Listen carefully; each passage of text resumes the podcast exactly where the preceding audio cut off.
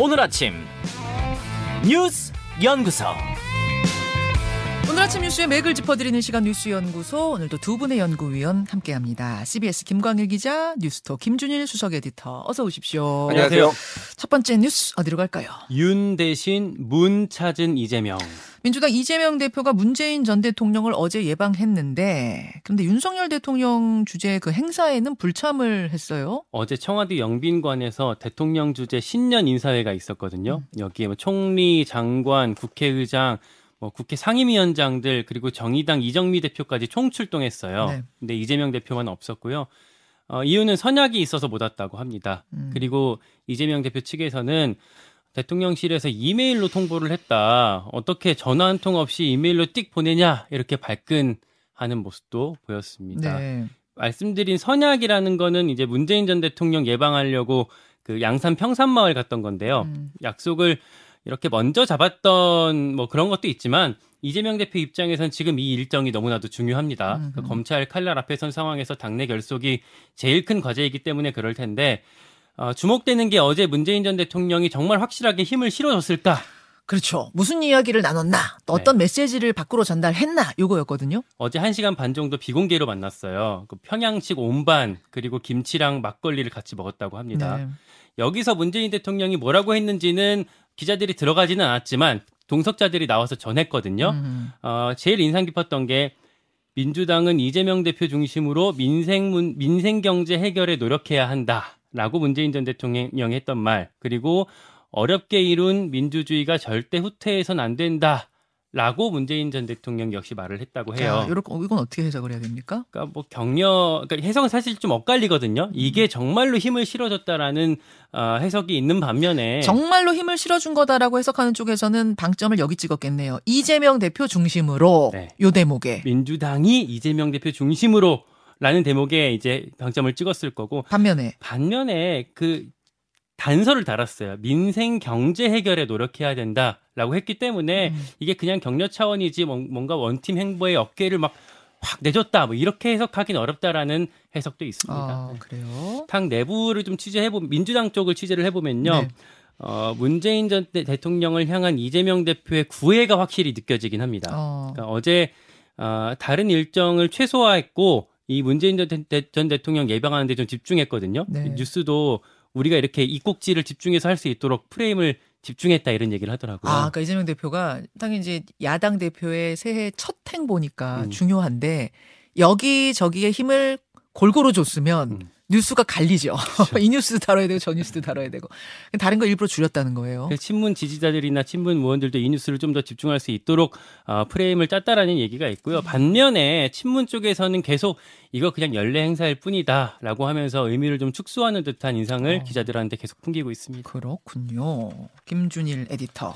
예, 일단 이 신년 인사회 팩트 체크를 좀 해야 될 것 같아요. 그러시죠. 이게 뭐 막 논란이 되고 있는데, 원래 김대중, 노무현, 이명박 때는 야당 인사가 참석 안 하는 게 디폴트 값이었습니다. 아, 그러니까 대표가. 청와대 신년 인사회, 예, 예. 이번에는 이제 대통령실 신년 인사회. 예예예. 예. 그러니까 안 하는 게 디폴트 값이었는데, 이게 참석하기 시작한 게 이천십사 년에 민주당의 김한길 대표가 음. 협치를 위해서 참석하겠다라고 했고요. 그 다음에 문희상 비대위원, 민주당 비대위원장 참석했는데, 네. 이천십육 년에 문재인 어, 대표는 참석 안 했어요. 그때 어. 위안부 뭐 이렇게 합의 이런 거에 대해서 뭐 난 동의할 수 없다라고 하고, 이천십칠 년에는 탄핵 때문에 안 열렸고요. 이천십팔 년에는 음. 문재인 대통령이 신년 인사회 열었는데, 그때 뭐 홍준표 자유한국당 대표를 포함해서 국민의당, 뭐 바른정당, 유승민 대표 등등 안철수 대표 다 참석 안 했어요. 음. 근데 원내대표는 또 다 보냈습니다. 그러니까 이게 여야 관계가 좋으면은 참석을 하고요. 예. 여야 관계가 안 좋으면 참석을 안 해요. 그 이후에 황교안 자유한국당 대표도 참석 안 했는데, 김종인 비대위원장 그리고 이준석 국민의힘 대표는 온라인으로 연거를 또 참석을 했어요. 아. 문재인 정부 때. 근데 지금 상황은 여야 관계가 최악이잖아요. 그렇죠. 그러니까 참석 안 하는 게 예상된 거고. 음. 근데 이제 이재명 대표가 그런 게 있었어요. 약간 몰랐, 처음 듣는 얘기다. 처음 듣는 얘기다라는 거는 정말 몰랐을까. 음. 이게 원래 매년 열리는 거거든요. 그러니까. 그러니까 사실은 지난 이십이 일, 십이월 이십이일에 행안부에서 이메일을 보냈다라는 거 아니에요. 근데 오후 두시에 보냈는데 오후 여섯시까지 답변 달라. 네시간 만에 답변 달라 그래서 음.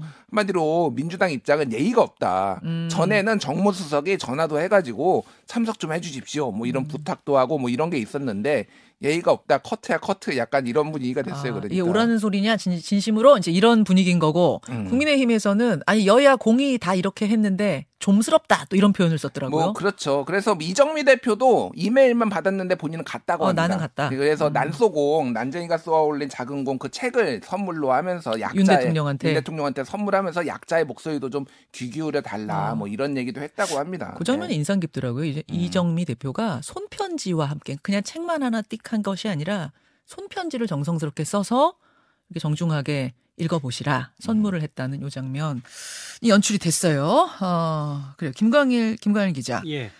그 윤석열 대통령이 어제 중대 선거구를 이제 조선일보 인터뷰에서 밝혔던 게 꺼냈던 게 화제가 됐고 예. 어, 이제 이거 관련해서 여야 분위기가 어떤지 좀 취재를 해봤는데요. 확실히 겉과 속이 다른 분위기를 느낄 수가 있었습니다. 음. 일단 겉으로는 뭐 이렇게 다, 다 좀 환영하고 반색하는 분위기들이 많이 읽혔고 겉으로는 어제 전부 다 환영 느낌이었거든요. 네. 특히 국회의장 같은 경우에는 타임테이블까지 어, 제시를 했거든요. 삼월. 예. 예.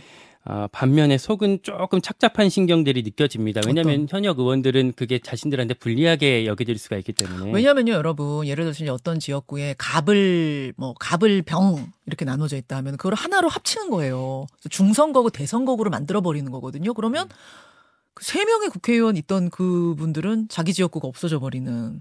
거죠. 음, 음. 앞이 불투명해져 버리는. 그렇게 좀 불리하게 느껴질 수 있기 때문에 좀 착잡한 분위기가 시, 그 읽혔고 특히 어, 각 당의 주류 그룹에서 그런 그 분위기가 더 보였는데 아무래도 주류들은 무난하게 공천받아서 쉽게 좀 당선되려고 계획을 어, 했던 사람들일 거예요. 이제 국민의힘 같은 경우에는 티케이 대구 경북 지역이 그랬고 민주당은 그렇죠. 주로 친명계 쪽에서 조금 이렇게 곤란해하는 그 반응들이 보였고요. 음. 다만 국민의힘 같은 경우에는 이게 대통령 입에서 나온 거잖아요. 그렇죠. 그러다 보니까 아, 이거 뭐 좀 안 뭐 아, 하면 안 되는 못하고. 거야 이렇게 말을 못하고 음. 아 어려울 것 같은데 전망이 어두운데 이런 식으로 아, 본인의 생각을 애둘러서. 살짝 예, 표현하기도 했습니다. 그렇지만 주호영 원내대표는 어쨌든 의총을 좀 빨리 잡아서 의원총회 열어가지고 논의하겠다 이런 입장 밝혔어요. 이게 지금 타임라인이 그러니까 원래 법대로 하면은 총선 일 년 전인 사월 십일까지 이거를 바, 바꿔야 돼요. 그렇죠. 그래서 어제 신년 인사회에 이제 김진표 국회의장이 참석을 했는데 네. 법고창신을 얘기를 했습니다. 예법을 새로운 것으로 거듭나게 한다라는 건데 건배사로. 법고 하면은 이제 창신 이렇게 했다라는 거예요. 네, 그래서 네. 지금 타임라인은 굉장히 빠르게 가져가고 있다. 음. 그래서 이월에는 전국의 공청회도 돌면서 연다고 합니다. 아. 그래서 지금 국민의힘에는 일단 삼월 팔일까지 이게 지금 전당대회가 있기 때문에 논의하기가 네. 쉽지는 않은데 각 그 전당대표 후보들이 전당대회 음. 후보들이 입장을 지금 내야 되는 상황까지 오지 않았나 이거에 대해서. 아 그러네요. 이제 예, 예. 전당대회 나가는 대표, 당대표 후보들, 뭐 최고위원 후보들. 이분들이 다 여기 입장 내고 내가 음. 대표되면 추진하겠다 말겠다를 밝혀야 되네요. 어제 바, 일부 밝히기도 했어요. 기자들이 이제 바로 예, 예. 그 주자들한테 물어봤고요. 뭐 대체로는 아까 말씀드린 대로 좀 그 좀 이게 환영하는 분위기들이 읽혔지만 주자별로 살짝 살짝씩 톤은 좀 엇갈렸습니다. 어, 거기도 관전 포인트네요. 뭐 박지원 전 국정원장도 페이스북에 민주당의 아젠다를 뺏겼다. 민주당도 음. 적극 나서야 된다라고 얘기했고 뭐 유승민 의원도 음. 어, 굉장히 환영하고 그리고 뭐, 뭐 환영하는 목소리도 있고 좀 떨떠름한 목소리도 읽고 있는데 어쨌든 연초에는 지금 음. 선거구제 개혁으로 급속하게 지금 전환이 되고 있다. 이렇게 봐야 될 것 같습니다. 사실 대의 명분으로 따졌을 때 이거 반대할 명분은 그리 많지 않아요. 음. 네, 이거는 뭐 찬성의 이유가 훨씬 많은 거기 때문에. 근데 뭐 한 가지 이제 이게 대통령제, 대통령제와 지금의 양당제와 어울리는 제도냐 여기에 대한 어떤 원론적인 뭐 반론도 음. 있기는 합니다. 그래서 개헌까지 이참에 같이 가야 되는 거 아니냐라고 주장하시는 원로 정치인들의 목소리도 많더라고요. 음. 여하튼 이 얘기는 오늘 뭐 인터뷰 통해서 좀 더 풀어보기로 하고 김관일 기자. 예. 어제 한동훈 장관이 이재명 대표 직격한 것도 화제였어요. 네, 어제 뭐 세게 얘기를 했는데 요거는 지난주 금요일 날 상황을 봐야 돼요. 민주당 최고위원회에서 이재명 대표가, 대표가 좀 농담조로 하나 얘기를 했습니다.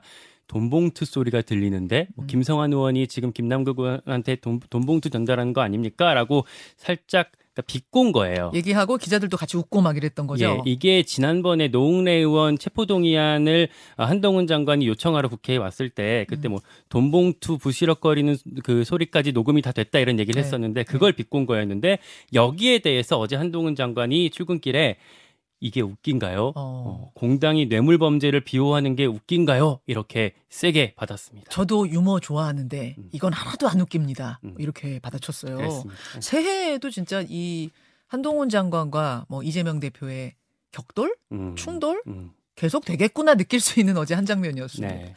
자, 두 번째 이슈로 가죠. 중국발 입국자 이십 명 확진. 어제 중국에서 돌아온 입국자 중에 코로나 확진자가 이십 명이나 있었어요. 그러니까 전체 입국자 피씨아르 의무화가 첫날이었거든요. 어제가. 예. 어, 근데 오후 여섯 시까지 검사 결과가 나온 사람이 백사십 명 정도가 돼요. 음흠. 그중에 칠분의 일이 아, 이십 명이 확진된 것으로 확인이 됐습니다. 어, 백사십 명 중에 이십 명? 네, 인천공항에서 어제 밝혔고요.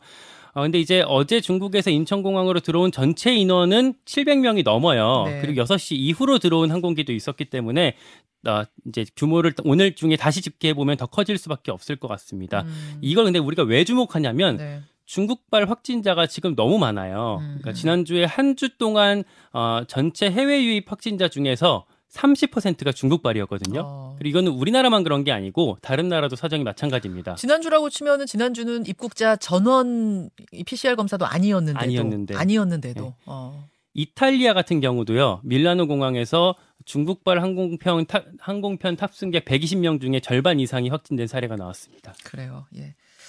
자, 일단, 예. 두 가지를 좀 주목해 볼 필요가 있는데요. 네. 하나는 지금 미국을 중심으로 유럽에서나 이제 유행하고 있는 게 엑스비비라는 이제 뭐 변이예요. 음. 이게 이제 비에이 투, 비에이 투라고 불렸던 거에 파생된 거의 하위 변인데 네. 이거 역시 급속도로 조금 확산이 잘 된다. 음. 이런 분석이 있어요. 그래서 미국에는 지금 전체 감염의 사십 점 오 퍼센트를 이걸 차지 엑스비비가 차지하고 있다. 여기 엑스비비라는 게 그러니까 확산이 잘 되는 게 특징이에요. 예, 예. 근데 지금 중국에 돌고 있는 건 엑스비비는 아니죠. 엑스비비가 아니에요. 중국에는 비에이 오, 이, 비에프 칠 이게 지, 지배적인데 네. 엑스비비가 조만간 상륙할 것이다. 중국에? 예, 왜냐하면 어. 중국이 지금 문으로 다 개방을 했어요. 그전에는 제로였잖아요. 제로 정책이었잖아요. 네. 근데 그거가 이제 의미가 없어졌으니까 본인들이 음. 개방했는데 그러면 외국에 있는 것도 들어갈 거 아니에요. 그렇겠죠. 그러면은 더 확산이 될 거다라는 거고 지금 전 세계적으로 중국을 지금 막고 있어요. 지금 음. 막고 있다라는 게 이제 검사를 의무화하는 거죠. 그래서 전 세계 뭐 한국, 미국, 일본, 뭐 이탈리아 등등 전 세계 십사 개국이 지금 음. 피씨아르 검사를 의무화하거나 뭐 이렇게 하고 있는데 이게 더 확산될 가능성이 높아지고 있습니다. 사실 이제 마스크를 언제 벗느냐, 일월이냐, 이월이냐 얘기하고 있었는데 요 중국 상황이 이렇게 돼가지고 또 그게 불투명해진 건 아닌가 이렇게 좀 희망하고 있던 분들 실망하는 목소리도 들립니다. 예의주시해야겠고요. 하나 더 보죠. 부동산 규제 더 과감하게 푼다. 오늘 이 뉴스가 큽니다. 예. 투기 지역으로 지정됐던 것들 한두 군데 빼고 다 푼다는 거죠? 네, 어제 중앙일보가 여권 고위 관계자를 인용해서 보도를 했는데요. 강남, 서초, 송파, 그러니까 강남 삼 구랑 아, 또 용산구만, 용산구만 남기고 서울도 부동산 관련 규제를 몽땅 다 푼다 이렇게 보도를 했습니다. 예. 이거는 뭐 투기 지역. 투기 과열 지구, 조정 대역, 조정 대상 지역 이렇게 뭐 다 전면 해제가 유력하다는 얘기가 나온다 이런 보도가 나왔고요. 강남 삼 구와 서울 용산구 네. 두 크게 두 지역 빼고는 다 푼다. 그러니까 지금 이미 비, 비수도권 같은 경우는 거의 다 풀린 상황이에요. 그렇죠. 작년에 다 이게 그 세 차례에 걸쳐서 풀었고 현재는 서울이랑 경기도에서는 과천, 성남, 하남, 광명 정도에만 지금 남아 있는 상황인데. 음.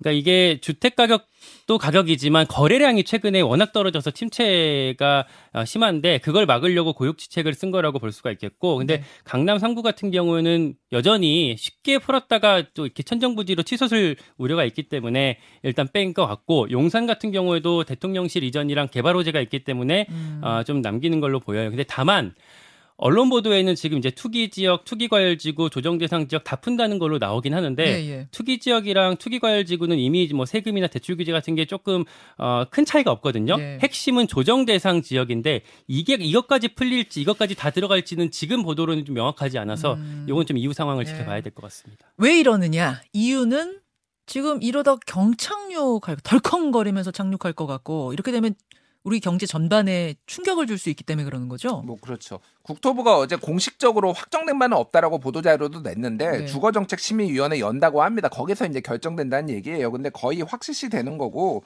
지금 분양가 상한제도 지금 축소한다라고 해요. 왜 그러냐면 지금 분양가 상한제를 적용하는 지역이 시세보다도 분양가가 더 높다고 합니다. 왜냐하면 이미 규제들을 다 풀어놔가지고 네, 집값이 분양가, 떨어져서 예예 예, 그런 부분들이 있어서 그것도 다 푼다라고 하고 지금 정부에서는 양도세, 상속세, 증여세 부담도 줄인다라는 거예요. 예를 들면 양도세 같은 경우에 지금 이 년 이상 보유해야 되는데 이거를 일 년으로 줄인다라는 음, 음. 이런 식으로 해서 세제까지 다 줄인다고 계획하고 있습니다. 그럼에도 불구하고 집 사겠다는 사람이 지금 선뜻 없는 게 음. 금리가 워낙 높으니까 음. 이런 상황이라는 거 전해드리면서 원희룡 장관과의 인터뷰는 조만간 준비합니다. 두 분 수고하셨습니다. 고맙습니다. 감사합니다.